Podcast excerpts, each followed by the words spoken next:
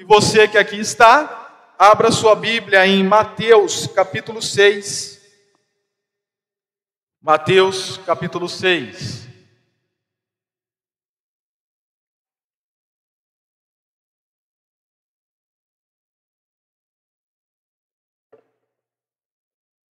Pode deixar seu texto aberto, a sua Bíblia aberta nesse texto. Os irmãos estão vendo que é o mesmo texto que nós lemos agora há pouco no nosso culto. Então eu não farei a leitura dele novamente, mas como eu trabalharei com a exposição desse texto bíblico, é bom que você o deixe aberto, porque na hora que eu ir citando e falando, você tem que conferir se o pastor está correto no que ele está dizendo, está falando acima do texto bíblico. Você tem que examinar, assim dizendo, ok? Queridos, semana passada nós iniciamos uma série de mensagens perpetuará nesse mês de fevereiro em nossa igreja, falando sobre disciplinas espirituais. Semana passada nós começamos a falar sobre a leitura bíblica e hoje nós falaremos sobre oração. E daqui a pouco eu vou explicar por que assim eu fiz. Porque eu iniciei falando sobre leitura bíblica e deixei para falar a oração da oração posteriormente da leitura bíblica como uma disciplina espiritual. Mas antes de nós começarmos a abordarmos o assunto da oração, eu gostaria de recapitular com os irmãos algumas coisas que foram ditas semana passada. O que é disciplina, para que serve disciplina e, o, e quais são as disciplinas que nós deveremos ter. Vamos recapitular rapidamente? Primeira questão: o que é disciplina? Disciplina são ações, ações coordenadas e hábitos regulares que nós praticamos. Ações coordenadas e hábitos regulares. Eu, explicando isso, eu simplifiquei com a questão do atleta. O atleta, dia após dia, ele tem que ter hábitos e tem que ter ações corretas para poder alcançar o seu grande objetivo.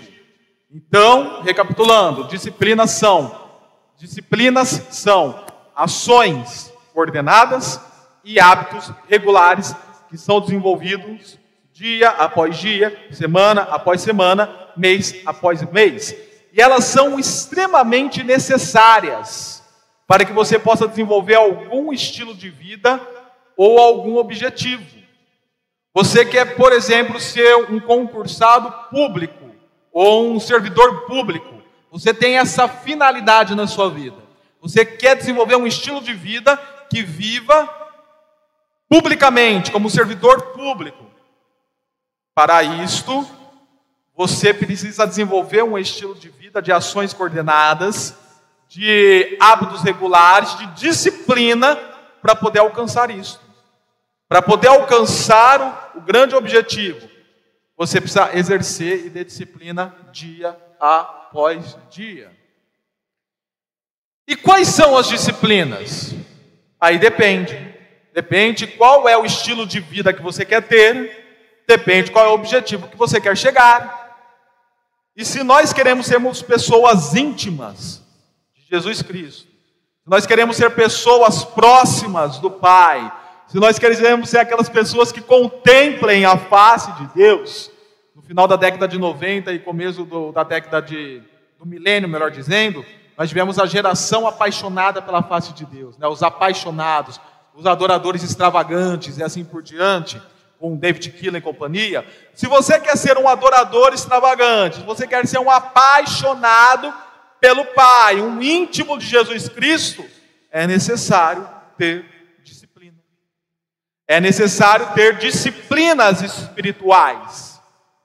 E eu pontuo, no mínimo, quatro disciplinas: três necessárias e uma importante. Leitura bíblica, vida de oração, comunhão com a igreja local. Estas seis, essas três, são necessárias são inquestionáveis para você ter uma vida espiritual profunda, de intimidade e profundidade com Deus. E o jejum, ele não é necessário, mas ele é importante. Então nós falaremos sobre ele também no último domingo. Domingo que vem falaremos sobre a comunhão com a igreja local. Domingo passado falando, falamos sobre leitura bíblica. E hoje falaremos sobre oração. E conforme eu já falei no início, por que eu primeiramente coloquei a leitura bíblica como uma disciplina espiritual e depois coloquei a oração? Devido a uma definição de oração que certa vez eu li, que para mim, algo particular meu, foi a melhor definição de oração que eu vi até hoje. Ela é simples, porém profunda. Ela não é excêntrica, ela não é sobrenatural a definição de oração, ela não é aquela coisa, geralmente, como está nos movimentos pentecostais, nada contra esses amados irmãos, mas não são aquelas definições que, que faz você até elevar né, do, do chão. É uma definição simples, porém extremamente profunda, que foi feita por um pastor presbiteriano norte-americano chamado Timothy Keller, Tim Keller. Ele diz que a oração é uma resposta que você dá a Deus de uma conversa que ele iniciou com você pela sua palavra e pela sua graça. Repito, a oração é uma resposta a Deus de um diálogo que ele, ele iniciou com você, através da revelação da Sua palavra e da Sua graça. Entenda bem, aqui nós temos uma teologia profunda. Qual é a teologia profunda aqui? Você está morto espiritualmente. Eu estou morto. Nós não somos fracos espirituais, nós somos defuntos espirituais. Paulo aborda muito bem isso em Efésios capítulo 2. Todos nós estamos mortos.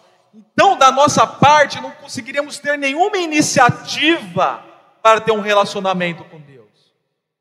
Nenhuma iniciativa. Para brincar um pouco aqui, vou fazer uma ilustração para você entender um pouquinho o que eu quero dizer. Mas imagina aquele cara feio, mas feio, feio, feio, feio, igual eu. Não pior. O cara é tão. Você não balança a cabeça, não, você está doido? Você concorda? Não é para concordar, fala, pastor, você é bonitinho. É, é, mas o cara feio. O cara é tão feio que ele sabe que ele é tão feio, que ele é o patinho feio da turma, que ele não, ele acha que ninguém olha para ele. Não, nenhuma mulher olha para mim. Eu, particularmente, já vivi isso. Eu já fui o patinho feio da turma, eu achava que ninguém me dava bola, ninguém me olhava. Ninguém. Então, se a menina não tomasse a iniciativa de mostrar que estava gostando de mim, nunca teria nada comigo. Porque para mim era inconcebível alguém olhar para mim. Tão feio, vocês vão sair até chorando com uma história daqui essa noite, né? É, aquela história que você conta para o cara da carroça, até o burro chora, né? É, se fosse esperar, na minha iniciativa não teria nada, porque eu me sentia tão, tão feio, que eu queria que nenhuma menina olhava para mim, até o dia que a Aisla apareceu em minha vida, né, e olhou para mim, e veio até mim, que se dependesse de mim, eu não iria até ela. Lógico, essa ilustração bem trivial, bem banal, serve para você entender o que eu quero dizer. Você vive uma miserabilidade tão grande na sua vida espiritual que você não consegue ter nenhuma iniciativa para ir a Deus. Nenhuma iniciativa. Você está totalmente sem vida para isso. Mas Deus, que é gracioso, que é misericordioso, e pelo amor que tanto nos amou, amor este que moveu o seu coração para vir ao seu encontro, que nós chamamos de graça, favor imerecido, ele tomou a iniciativa em conversar com você e começar um diálogo contigo. É ele que dá o boa noite e pergunta se está tudo bem, primeiramente.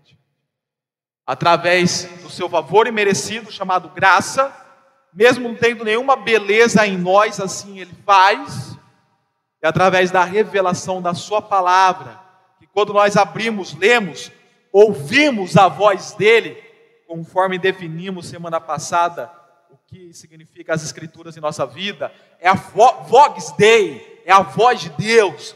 Nós abrimos somos impactados com a voz dele que aqui sai e nos chama para uma conversa, para um diálogo, para um relacionamento. E aí nós respondemos com a oração. Nós nos colocamos a falar com Ele. Nós nos colocamos a conversar com Ele. Nós nos colocamos a se relacionar com Ele. Relacionamento que, começou com a iniciativa dele. Então, a oração é um relacionamento. A palavra oração, que está seis vezes distribuída no texto que nós lemos, versículo 5 até o versículo 9, no original grego, ela tem um sentido de um relacionamento com a divindade. É um relacionamento com Deus. Relacionamento tamanho tal que isso vai se transformando no momento que se você fica sem palavras e só contempla a graça e a glória dele. A beleza da sua majestade, a beleza da sua santidade, a beleza dos seus feitos, a beleza da sua natureza. Isso é oração. É um relacionamento que vai deixando você até sem palavras e só contemplar a face dele. E essa palavra no hebraico, ela era a palavra-chave para o relacionamento do povo de Israel para com o Senhor. Porque isso é oração, é um relacionamento. É um relacionamento baseado num diálogo, num diálogo que se iniciou pelo Senhor através da Sua palavra e da Sua graça, e que agora nós respondemos. E aí Tim Keller completa dizendo: e isso vai sendo transformado num pleno encontro com Ele. Então, entendido que é oração, conforme apresentado por Tim Keller, eu repito, agora sem explicações. A oração é uma resposta a uma conversa que se iniciou pelo Senhor, através da Sua palavra e da Sua graça, e que no decorrer do tempo vai se transformando num pleno, num pleno encontro com Ele. Definição simples, porém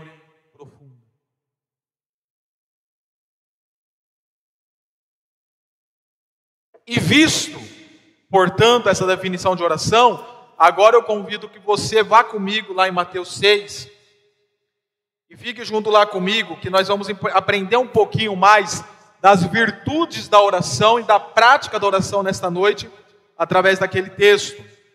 Pois bem, Mateus. Mateus foi um livro escrito pelo um publicano. Ele se pôs a escrever esse livro para judeus. Isso eu vou enfatizar daqui a pouco, vocês vão entender o porquê. Para mostrar Jesus Cristo como o rei e o Messias que os judeus tanto esperavam. Eles não conseguiram enxergar qual era o reinado de fato de Jesus Cristo. Eles pensavam que Jesus seria um rei político.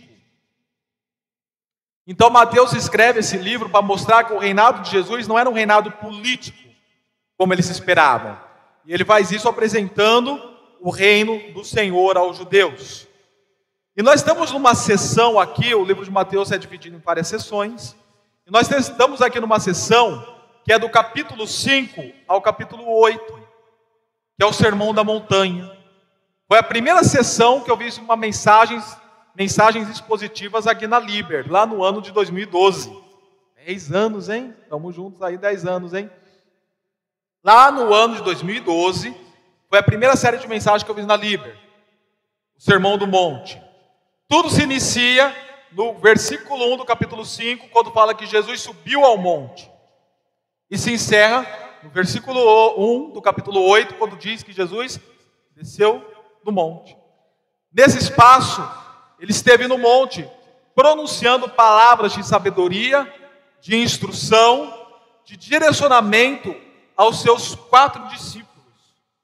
Até então ele só tinha chamado quatro discípulos, conforme registra o capítulo 4 de Mateus.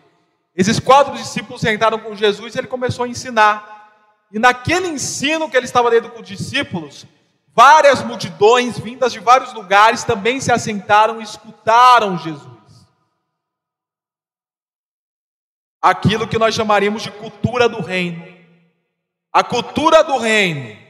A maneira que nós deveríamos cultivar a nossa vida cristã, cultivar os princípios, o culto que nós prestaríamos ao Senhor chamado vida, está totalmente articulado e instruído no capítulo 5, capítulo 6 e capítulo 7 do Sermão da Montanha.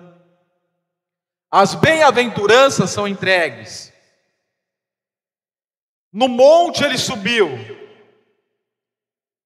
Olha só que interessante. Quem sobe no monte recebe a lei do Senhor?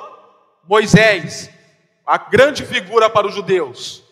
E Mateus, como escreveu para judeus, e queria evangelizar os judeus, Jesus sobe ao monte e pronuncia o sermão, os princípios, sendo o próprio Deus no monte falando. E se judeu gostava de lei, então nós começamos lá a partir do versículo 17 mostrando que Jesus não aboliu a lei, mas cumpriu a lei. E a partir do versículo 21 nós vemos que Jesus faz a lei ficar mais pesada mais forte. Já que judeu gosta de lei, vocês viram que foi dito aos antigos: não matarás. Porém, eu lhes digo: se você irá contra o seu irmão, já está sujeito ao julgamento. Pode ver então que o princípio do reino, da cultura do reino, ele é mais pesado do que a lei em si. Embora agora nós tenhamos a graça que nos sustenta para assim fazermos. E assim vai vindo, mostrando a superioridade da nova cultura do reino em relação à lei. Nós chegamos no capítulo 6, finalmente.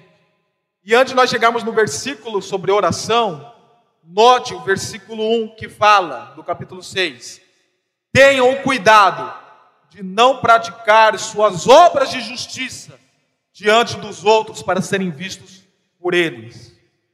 Os judeus, eles tinham três grandes obras de justiça. Hoje, por exemplo, nós estamos fazendo uma prática aqui de obras de justiça para o pensamento judaico. Quando nós trazemos alimentos para a cesta do amor, para poder distribuir para aqueles que necessitam, isso é uma obra de justiça para o pensamento judaico. E Jesus, ele, ele não é contra obras da justiça. Ele é contra nós praticarmos a obra da justiça de uma maneira que chame a atenção dos outros, que queira o elogio, que queira o reconhecimento dos outros. Esse era um grande problema do sistema religioso judaico, especialmente dos seus líderes, os fariseus de um lado e os saduceus do outro, e ainda tínhamos escribas. Eles praticavam suas obras de justiça querendo ser reconhecido. E quais eram as três grandes obras de justiça deles? Versículo 2: a esmola, o dar a esmola. Versículo 16, o jejum, o ato de jejuar. Versículo 5, a oração.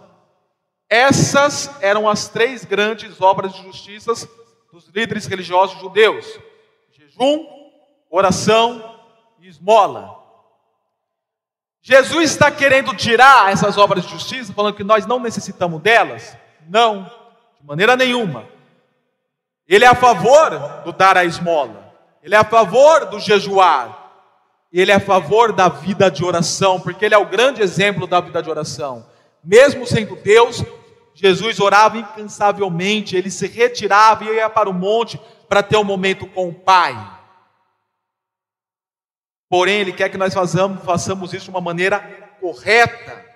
Então, quando nós olhamos para o versículo 1, a questão não é não praticar a obra de justiça, a questão não é deixar de orar, mas é praticar sim, porém de maneira correta. É por isso então, querido e querida, que eu afirmo para vocês nesta noite, baseado no versículo 1 e depois na exposição do versículo 5 adiante. Há um princípio fundamental na vida cristã chamado a arte da oração. Ele é fundamental. Não tem como você articular sua vida cristã. Não tem como você ter profundidade com Deus. não tem como você ter ouvidos audíveis, olhos desbloqueados, corações, corações sensíveis. Com Ele, com Deus Trino, se você não ora, é fundamental na sua vida, enquanto cristão ou cristã, orar. Não é só pastor que ora, não é só missionário que ora, não são só os grandes avivalistas, puritanos, pais da igreja, personagens bíblicos que oram.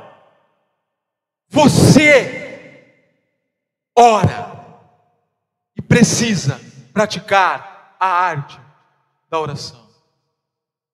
Para um coração apaixonado, para um coração rasgado, para ser um verdadeiro amante no bom sentido, ok? Não no sentido popular, mas no significado original.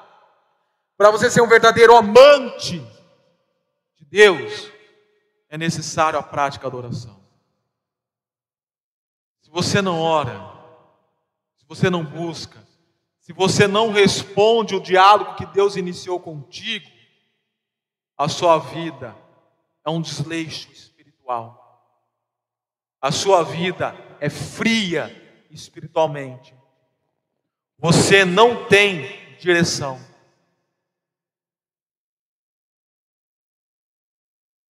E a oração é aquele tipo de arte que ninguém pode fazer por você, por você. Mas entenda bem, eu não estou dizendo que ninguém pode orar com você ou por você. Eu estou falando que ninguém pode promover a sua vida de intimidade com Deus, orando. Eu posso orar pela sua vida, eu posso colocar seus pedidos diante de Deus, mas eu não consigo promover a sua intimidade com Deus fazendo isso. É você e Ele.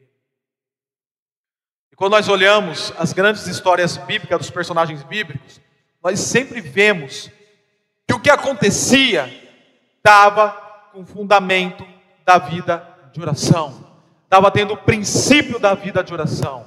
Quando nós olhamos para a história da igreja, nós vemos os princípios, o princípio da vida de oração acompanhando os pais da igreja, acompanhando os reformadores, os puritanos ingleses, os avivalistas. Histórias e mais histórias podem aqui ser contadas. Uma, por exemplo, de um pastor batista. Para quem acha que batista não ora, né? Um pastor batista chamado Spurgeon. Dr. Moody foi na igreja de Spurgeon, lá em Londres, no tabernáculo metropolitano, local que eu tive o grande privilégio de conhecer. E Moody, quando lá chegou, Portanto, ouvi de Spurgeon, ele disse: Realmente eu fiquei admirado com a pregação do Spurgeon, muito admirado, mas não foi isso que me chamou a atenção. Embora nunca tenha visto alguém expor as Escrituras igual Spurgeon. Fiquei admirado com o canto congregacional, com a igreja em si, sim, mas também não foi isso que me chamou a atenção. O que me chamou a atenção foi quando Spurgeon abriu sua boca para orar a presença do Senhor foi totalmente perceptível naquele lugar. E ainda, baseado na história de Spurgeon, alguns seminaristas visitaram Spurgeon perguntando para ele: o que é que faz o ministério do Senhor ser tão diferenciado? Spurgeon chamou eles para atravessar uma porta. E quando eles atravessaram a porta, uma hora antes do culto, já havia muitos irmãos daquela igreja lá orando pelo culto que seria prestado ao Senhor. A oração é um princípio fundamental para a sua vida. Enquanto cristão, não tem como terceirizar. Não tem como terceirizar a vida de oração. Esse é um compromisso seu para com Deus Trino, revelado nas Escrituras Sagradas: o Pai, o Filho e o Espírito Santo. E aí, quando nós entramos lá no versículo 5, até o versículo 8, nós vemos que Jesus, nos estar encorajando, nos desafiando e nos instruindo sobre a vida de oração, ele fala para nós não sermos iguais os hipócritas. Eu já expliquei por quê. Os hipócritas eram os fariseus, mestres da lei, que gostavam de orar para chamar a atenção para eles. Temos até aquela parábola que o fariseu ele se coloca a orar e o publicano do lado, o pecador do lado orando, falando arrependido, falando: Senhor, tenha piedade de mim, que eu sou um miserável pecador. E o fariseu: Senhor, eu não sou igual a este homem, eu entrego meus mantimentos, eu entrego o dízimo, eu oro ao Senhor e não sei o que tem, querendo a atenção para ele. Eles se, eles se colocavam nas esquinas ou em pé nas sinagogas para orarem, não com o princípio da oração pública, mas com o princípio do chamar a atenção para si. Ó, oh, como nós somos poderosos. E eram hipócritas, porque eles queriam tanto se mostrar, mas a vida deles não, se, não, não, tinha alinhamento com o que eles faziam. Sabe por quê? A palavra hipócrita, no grego, vem daqueles que faziam teatro. Aquela pessoa que ficava no palco respondendo às perguntas feitas pelo outro que estava no palco e fazendo com máscaras, né, e fazendo essa representação, esse teatro. O hipócritão é aquele que faz teatro. Esse era o grande problema. Não era a oração em voz alta, mas era o teatro que eles realizavam. Então Jesus fala: não seja como essas pessoas. Não queira orar para chamar atenção. Não queira orar para poder transmitir uma falsidade ideológica do seu caráter cristão. Não, não faça igual a, igual a eles, para serem vistos. Porém, vai ao seu aposento, vai ao seu quarto, vai ao seu lugar secreto. A palavra quarto aqui no texto, em outras versões, está traduzido como aposento, correto? Porque não é necessariamente no seu quarto, pode ser qualquer local, qualquer aposento, você pode orar. Então vai até lá, e lá o seu pai vai te ver em segredo, e vendo em segredo vai recompensar a sua vida de oração. Mas qual é a recompensa, pastor, da vida de oração que o Pai vai me dar? O fato de ver você orando. É essa a recompensa que o texto está querendo dizer. O Pai que vai ver você em segredo te recompensará, olhando para que você está buscando a Ele. E quando orarem, também não ficam repetindo igual os pagãos, igual os gentios. Os pagãos eram aqueles que acreditavam nos deuses gregos e tinham uma vida profana, de profunda sexualidade, sensualidade, e quando eles iam buscar os seus deuses, eles ficavam com rezas. Sabe essas rezas semelhantes da Igreja Católica Apostólica Romana, que tem que fazer o rosário? A mesma oração repetida não sei quantas vezes. Quantas vezes é o rosário mesmo? Ninguém lembra? Vocês não estão querendo falar? Ok. E aí, se, pra, se você quiser rezar menos, você reza só um terço do rosário, né? Só uma parte dele. É, um terço. Então dá para fazer igual a esse, achando que o repetir muito, o repetir muito, uma oração totalmente sem conteúdo, sem intenção, sem articulação, palavras aleatórias jogadas ao vento. A questão aqui não é a repetição em si, mas é, é o achar que se você ficar batendo na tecla, Deus vai te atender. Então não é aquela oração com sentimento, com entrega, com coração, mas é um mero mecanismo de repetição que os gentios faziam. Não tinha sentimento no negócio, não tinha entrega, não tinha paixão, não tinha o anseio de querer conhecer o Senhor. Eram palavras só repetidas, prolixas. Então não faça igual a estes. Até mesmo porque o Pai, Ele sabe tudo o que vocês precisam. Então aqui nós temos a doutrina da presciência e da onisciência de Deus. Qual é a doutrina da onisciência de Deus? Deus sabe de tudo, até mais do que você. É por isso que você não precisa ficar estarrecido quando uma oração sua não ser respondida, porque Deus sabe melhor do que você do que você precisa ou não. Muitas vezes nós nos questionamos: nossa, mas eu queria tanto aquilo e Deus não responde. Fique tranquilo, guarde o seu coração. Olha o que diz lá o versículo 31 e 32 do capítulo 6 ainda. Portanto, não se, não se preocupe dizendo que vamos comer, beber, vestir, pois é os pagãos é que correm atrás dessas coisas. Mas o Pai Celestial sabem que vocês precisam delas. Deus sabe. Ele sabe de fato o que você precisa em sua vida. Peça, clame, faça súplicas. Tanto que a palavra final lá no versículo 8, antes mesmo de o pedirem, significa súplicas intensas. A, a súplica é uma oração intensificada. É quando você intensifica, é, é o nível hard da oração, né? Quando você intensifica demasiadamente o sentimento naquela oração, aquilo se torna uma súplica. Então, suplique, porque lá o capítulo 7, versículo 7 e 11 do Sermão da Montanha diz, ó, peçam e lhe será dado, busquem e encontrarão, batam e a porta lhe será aberta. Pois o que pede recebe, o que busca encontra, o que bate a porta será aberta. Nós somos encorajados a suplicar, mas tem momentos que a resposta não vem. E isso não significa necessariamente falta de fé. Isso não significa necessariamente falta de persistência na vida de oração, e qual o exemplo que nós temos daquela viúva lá em Lucas. Não significa. Só significa que o pai sabe que de fato do que você precisa e do que você não precisa.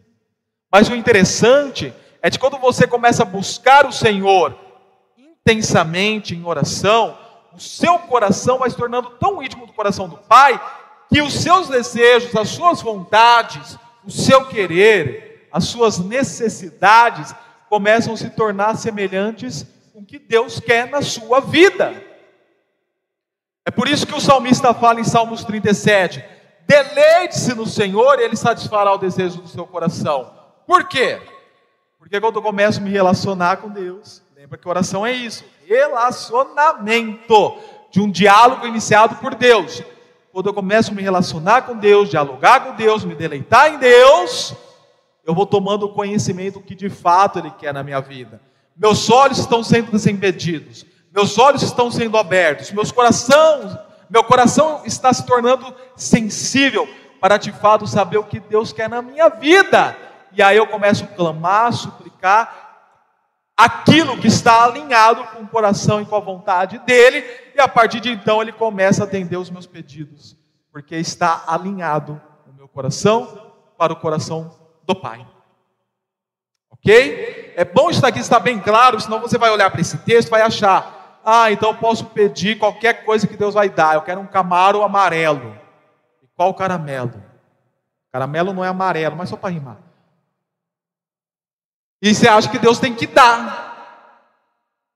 Não, não é isso que o texto bíblico quer dizer. Existe todo um contexto entrelaçado. A oração produz intimidade, proximidade, conhecer o coração de Deus, seus pedidos vão se tornando naturalmente conforme o querer a vontade de Deus, e aí ele vai trazendo e realizando em sua vida aquilo que está em consonância com a vontade dele. Porque oração é isso. A oração não é que nem os neopentecostais dizem, eu vou determinar a oração da autoridade, né? Eu vou determinar. Parece bruxo, guru querendo manipular o mundo espiritual. Eu vou determinar e Deus dará. Eu vou determinar no mundo espiritual o negócio vai acontecer. Não. Oração é relacionamento, é intimidade com Deus que vai lhe tornando semelhante ao Pai. É por isso que tem uma oração cantada do Samuel Barbosa que ele diz, que ele canta: Pois cada dia mais eu quero ser como és. Este é o maior desejo do meu coração. Pois cada dia mais eu quero ser como tu és. Pois um filho se parece com o pai. Certa vez, eu peguei um Fusca, eu tive um Fusca, um Fusca originalzinho, coisa chique, coisa bonita. E eu peguei aquele Fusca, era dia 31 de dezembro. Na ocasião eu namorava, deixei minha namorada na casa dela, era umas três, três e meia da tarde. Coloquei o Samuel Barbosa né, no CD. Era a única parte que do, do Fusca que não era original que eu coloquei um CD Blair lá umas caixinhas de som. E fui escutando. E um ano anterior eu tinha perdido três grandes amigos. Eu perdi três grandes amigos em menos de um ano. menos de um ano, três grandes amigos, dois por acidente de moto e um por leucemia. E dois deles foi em menos de um mês. Mas amigos muito próximos. O João até achou que ia conhecer, né, João? Lê, depois descobriu que ele já estava morto, né? E eu peguei e falei, eu vou no cemitério. Peguei o Fusca, e eles, eles são enterrados em cemitérios diferentes. O Lê está no centro da cidade e o Léo está na zona norte, lá em Pirassununga isso, na zona norte da cidade, que é um cemitério americanizado, só gramado, essas coisas. Eu fui. Eu fui primeiro no Tulê, depois fui no do Léo e fiquei muito sensível com aquilo. Fiquei sensibilizado. Jovens iguais a eu, 20 anos de idade, estudaram comigo, andavam comigo. Teve uma vez que os dois juntos ficaram trolando minha mãe na cozinha de casa até horas e horas, um na porta, outro na outra porta. E agora nenhum dos dois estavam lá. Eu fiquei sensibilizado, fiquei tocado. E aí entrei no carro, estava justamente essa música tocando que eu acabei de citar para vocês. E eu pus a refletir na minha vida, quem tem sido eu que estou tendo o privilégio de continuar vivendo? Tenho sido semelhante ao Pai? Tenho sido como Ele é? A oração, ela produz isso. O caráter de Deus em nossas vidas. Você quer pegar o jeito de uma pessoa, convive com ela. Sabe quando você olha para aquele cara, você fala, nossa, rapaz, ele é tão parecido com o pai dele? Porque ele convive com o pai dele, ele está junto com o pai dele. Ele vai pegando algumas manias do pai e da mãe. Relacionamento faz isso. E se nós estamos num relacionamento com o pai na oração, nós vamos se tornando igual ao Pai, tendo os desejos do Pai, tendo em nossos corações aquilo que o Pai anseia para o seu reino, para a sua glória, para a sua graça e para as nossas vidas. E aí nós começamos a pedir tudo que está relacionado com a vontade do Pai. Então é por isso e devido a isto que eu reafirmo: há um princípio fundamental em nossas vidas cristãs chamado oração.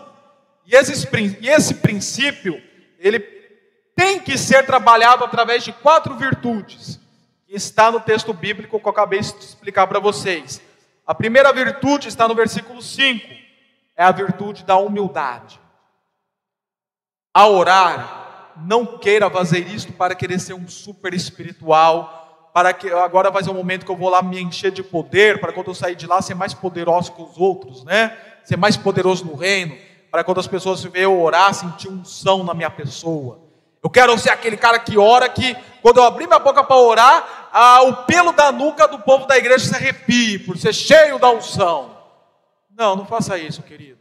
Já tive pessoas que falaram, oh, eu ia no monte orar, e quando eu voltava do monte, meu olho brilhava, que até o cachorro latia de assustado. Oh, lá em Belo Horizonte eu vi esse besterol americano. Então, não faça isso. O princípio da oração é para colocar você na humildade, quebrantado aos pés, jogado aos pés. Não é para chamar atenção. Pode orar em público? Pode, mas não é para chamar atenção. Não é para isso. Tenha a virtude da humildade te acompanhando no princípio da oração. A outra virtude é a virtude da intimidade. Versículo 6, quando fala para nós irmos no lugar secreto para conhecer o Pai. Quando nós pegamos as Escrituras, nós vemos que os personagens bíblicos tinham seus lugares secretos. Olhe, por exemplo, para Moisés, ele é na tenda do encontro, e Deus fala, quando ele repreende Miriam e Arão, porque se levantaram contra Moisés, Deus fala assim: os profetas eu falo por visões, eu falo por revelações, mas com meu servo Moisés é diferente, eu falo face a face, é relacionamento, é intimidade. Eu vejo que essa questão de visões e de revelações, como era no Antigo Testamento, não existe mais, viu irmãos? Não existe mais, ok? E as pessoas anseiam por isso. Eu quero visões, quero revelações. Não! Queira face a face. Queira o face a face. Queira a intimidade. Queira o relacionamento com Deus. É isso que ele chama você para fazer. Relacionamento. Aí você fala, mas pastor, e quando uma pessoa olha para mim e fala, ó, eu sinto falar tal coisa para a sua vida. É justamente porque essa pessoa está tendo um face a face com Deus, um relacionamento tamanho tal, que ela está audível à voz de Deus, para poder ministrar algo na sua vida. Só toma cuidado que muitas vezes essas coisas também aí é, é falsidade ideológica, ok? São revelamentos, profetadas e visagens. Toma cuidado. Existe a palavra visagem? Existe? Não. Existe a palavra revelamento? Não. Existe a palavra profetada? Não. O que essas pessoas fazem também não existe, ok? Tome cuidado, tenha discernimento, enfim, fecha parentes. É um face a face, é o momento da intimidade, é o local da intimidade. Jacó, eu acabei de falar para vocês aqui que ele falou que certamente estaria o dízimo de tudo, nesse momento que ele teve com Deus, uma intimidade que ele teve com Deus em Betel. Elias na caverna, e depois no Monte Oreb, que Deus vem falar com uma brisa com Elias. Marta e Maria, especialmente Maria e os discípulos aos pés de Jesus, lançado aos pés de Jesus. Então nós somos chamados sim para ter um local de intimidade com Deus. E este local ele é tanto espacial no sentido físico em si, como existencial, porque é uma vida assim cultivada e cativada em oração na presença do Pai. Desfrute de intimidade. Várias vezes na minha vida eu tive lugares diferentes de intimidade com Deus. Já foi o carro, acabei de falar para vocês do Fusca, né? Já teve época, anos, que foi o carro, nas minhas viagens. Eu ia Pirassununga, Campinas, Pirassununga, Rio Claro, Rio Claro a Pirassununga, orando. O amanhecia, entrava no carro, colocava lá na Gospel FM 90.7 de Araras, da quadrangular de Araras, e ia até Rio Claro para a faculdade, quando estudava filosofia, ia de sábado, e até lá, orando, buscando, tendo um momento de impacto pela graça e pela glória de Deus. Já teve um momento que foi meu quarto, minha sala, meu escritório. Agora está sendo meu quarto novamente, todo dia à tarde. Eu coloco a Manuele para ir dormir, para cochilar. Falando nisso, eu acho que ela está brigando para dormir, na verdade, agora, né? É, eu coloco ela para dormir, ponho uma mamá, deito com ela e fico lá, tendo um momento de oração com Deus. Está sendo meu quarto novamente. Lá na escola do clamor em Belo Horizonte, eu passei um lençol em cima da, do beliche, ele vinha até embaixo, e eu ficava deitado, né, para ter minha privacidade. Foi meus dois meses de momento de intimidade face a face com Deus. Tenha um local e um tempo de oração que sejam inegociáveis. Mas além disso, cative e cultive uma vida de intimidade com Deus. E quando nós olhamos para esse texto aqui e vemos essa questão da intimidade, essa virtude da intimidade, não tem como não lembrar de John Wesley. John Wesley, ele ficou conhecido por ter um momento, um local de intimidade com Deus. Que é visitado até os dias de hoje. Se tornou um local de visita de cristãos do mundo inteiro. John Wesley impactou o mundo, impactou a história, impactou a Inglaterra, Oxford, foi um grande avivalista, precursor da igreja metodista, mas ele fazia tudo baseado em vida de oração. E lá tem, até hoje conhecido como o aposento de Wesley, que era um local fora da sua casa que tinha uma janelinha. E lá ele orava e buscava.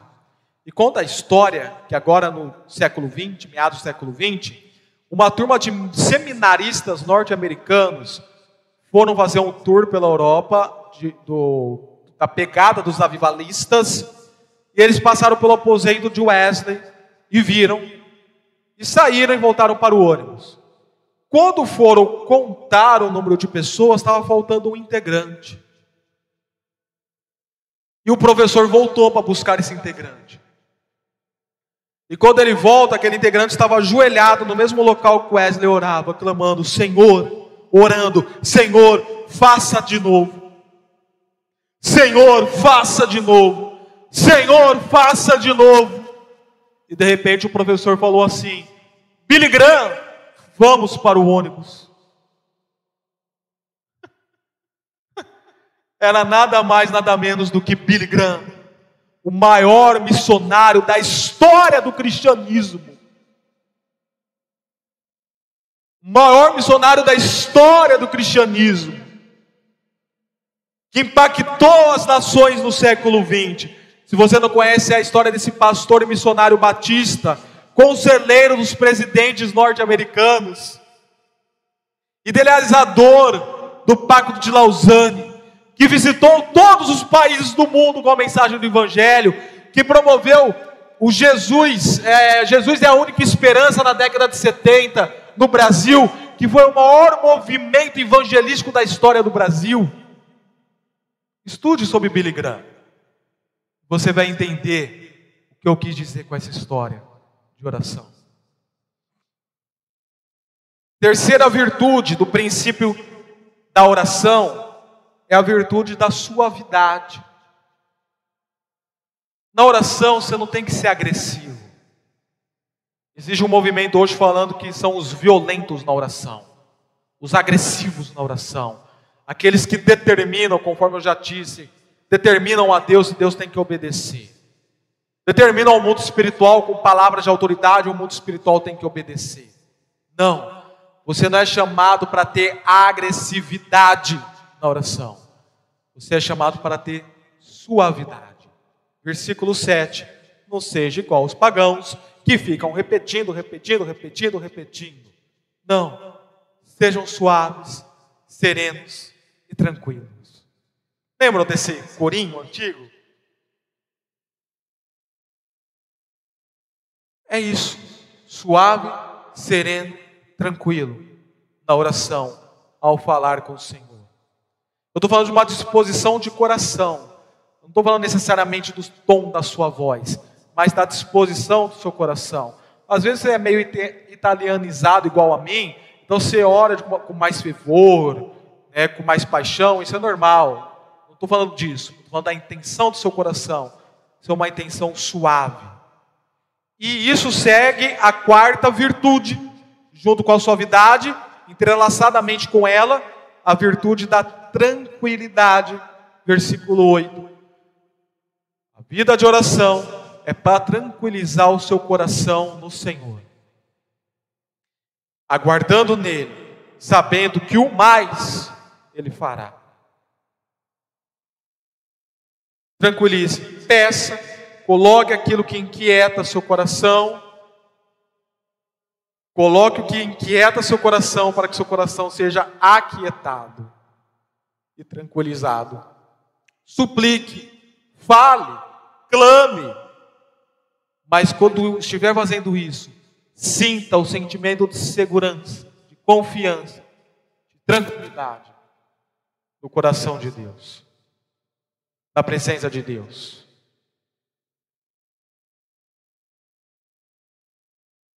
Quando de vocês, que quando se colocou para se desabafar com alguém, parece que tirou uma carga das costas. Você falou tudo que precisava, você desabafou, na hora que terminou, você se sentiu leve, se sentiu suave, se sentiu tranquilo. Quem já passou por isso, levanta a mão.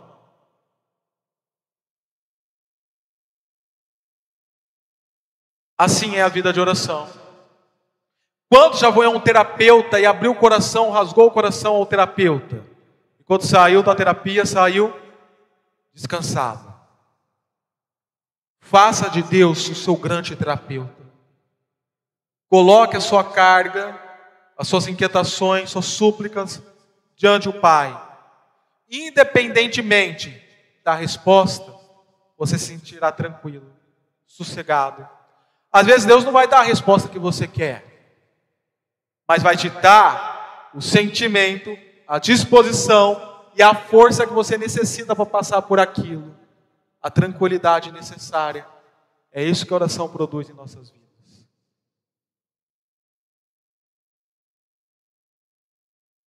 Tem uma música do Marcos Witt, eu não gosto muito de fazer aqui solo, porque eu sei que denigre o ouvido dos irmãos. Mas essa música do Marcos Witt, baseada em Salmos, é a coisa mais linda. Ela falou muito, ela fala muito. Em momentos difíceis da minha vida, eu sempre pego o violão e a toco, que ela ministra fortemente meu coração. De madrugada te buscarei. Pera, deixa, deixa eu lembrar a letra. De madrugada. Pela manhã te buscarei, de madrugada me chegarei. Pela manhã te buscarei, de madrugada eu me achegarei a ti. Essa é uma verdade que impacta o coração quando assim você faz. Quando você perde a sua noite de sono por algum problema, por alguma circunstância, situação, e aquela madrugada que você está lá com os olhos abertos, você ora você busca, você se achega ao Senhor.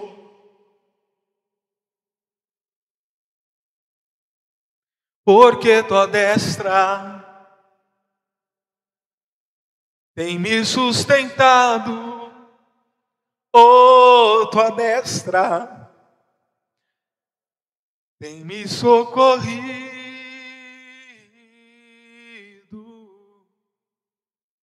independentemente da resposta.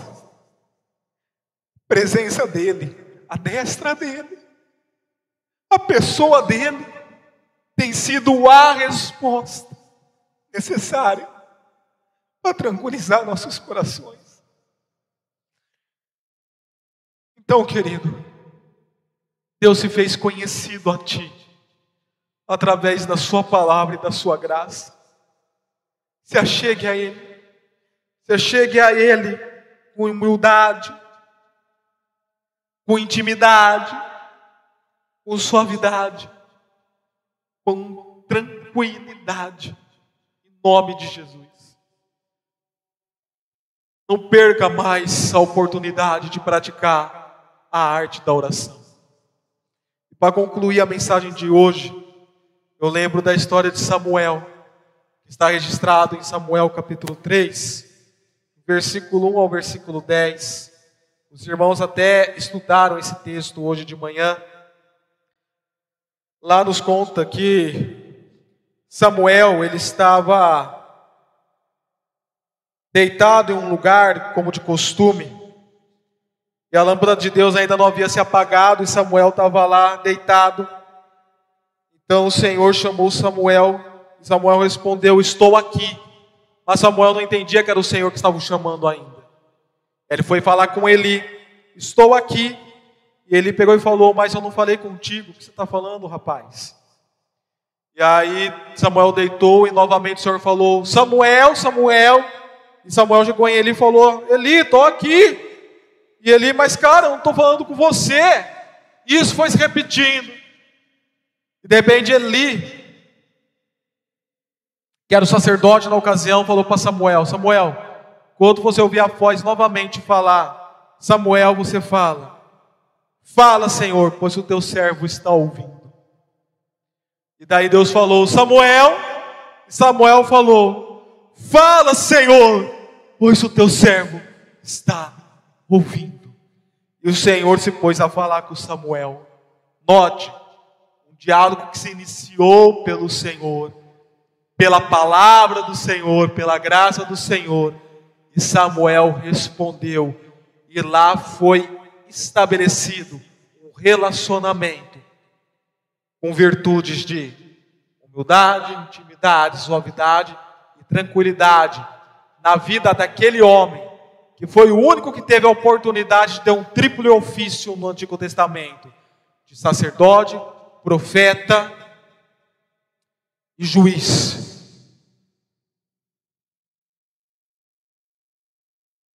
Que assim seja a sua vida a minha vida. Em nome de Jesus. Amém? Vamos orar para encerrarmos então nesta noite. Senhor,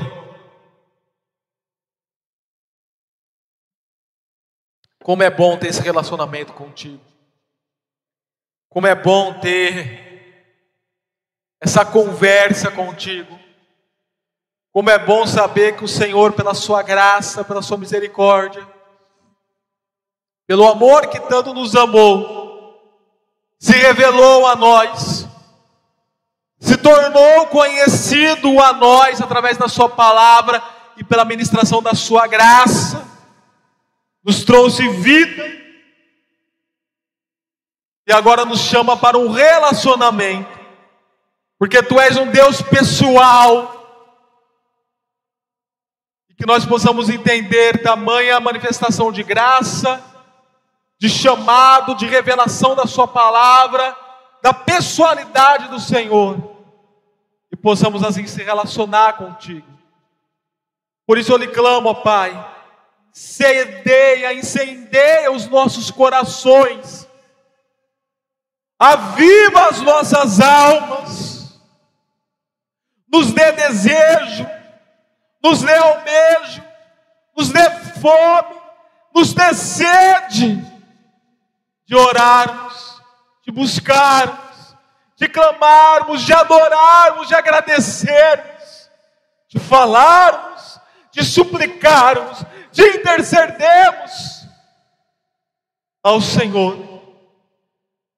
Ó oh, Pai, torna essa igreja uma igreja forte, uma igreja fortalecida no Senhor e na força do seu poder, através da vida da oração, da prática da oração.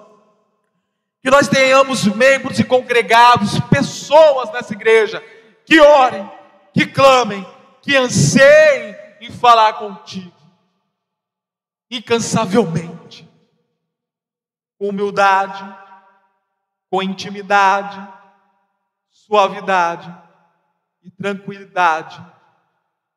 Em nome de Jesus. E que a graça salvadora do nosso Senhor Jesus Cristo, com o amor de Deus o Pai, que a comunhão e as consolações do Espírito Santo de Deus estejam sobre todos que aqui estão, desde agora, como para todos sempre nome de Jesus, toda a igreja diz. E amém.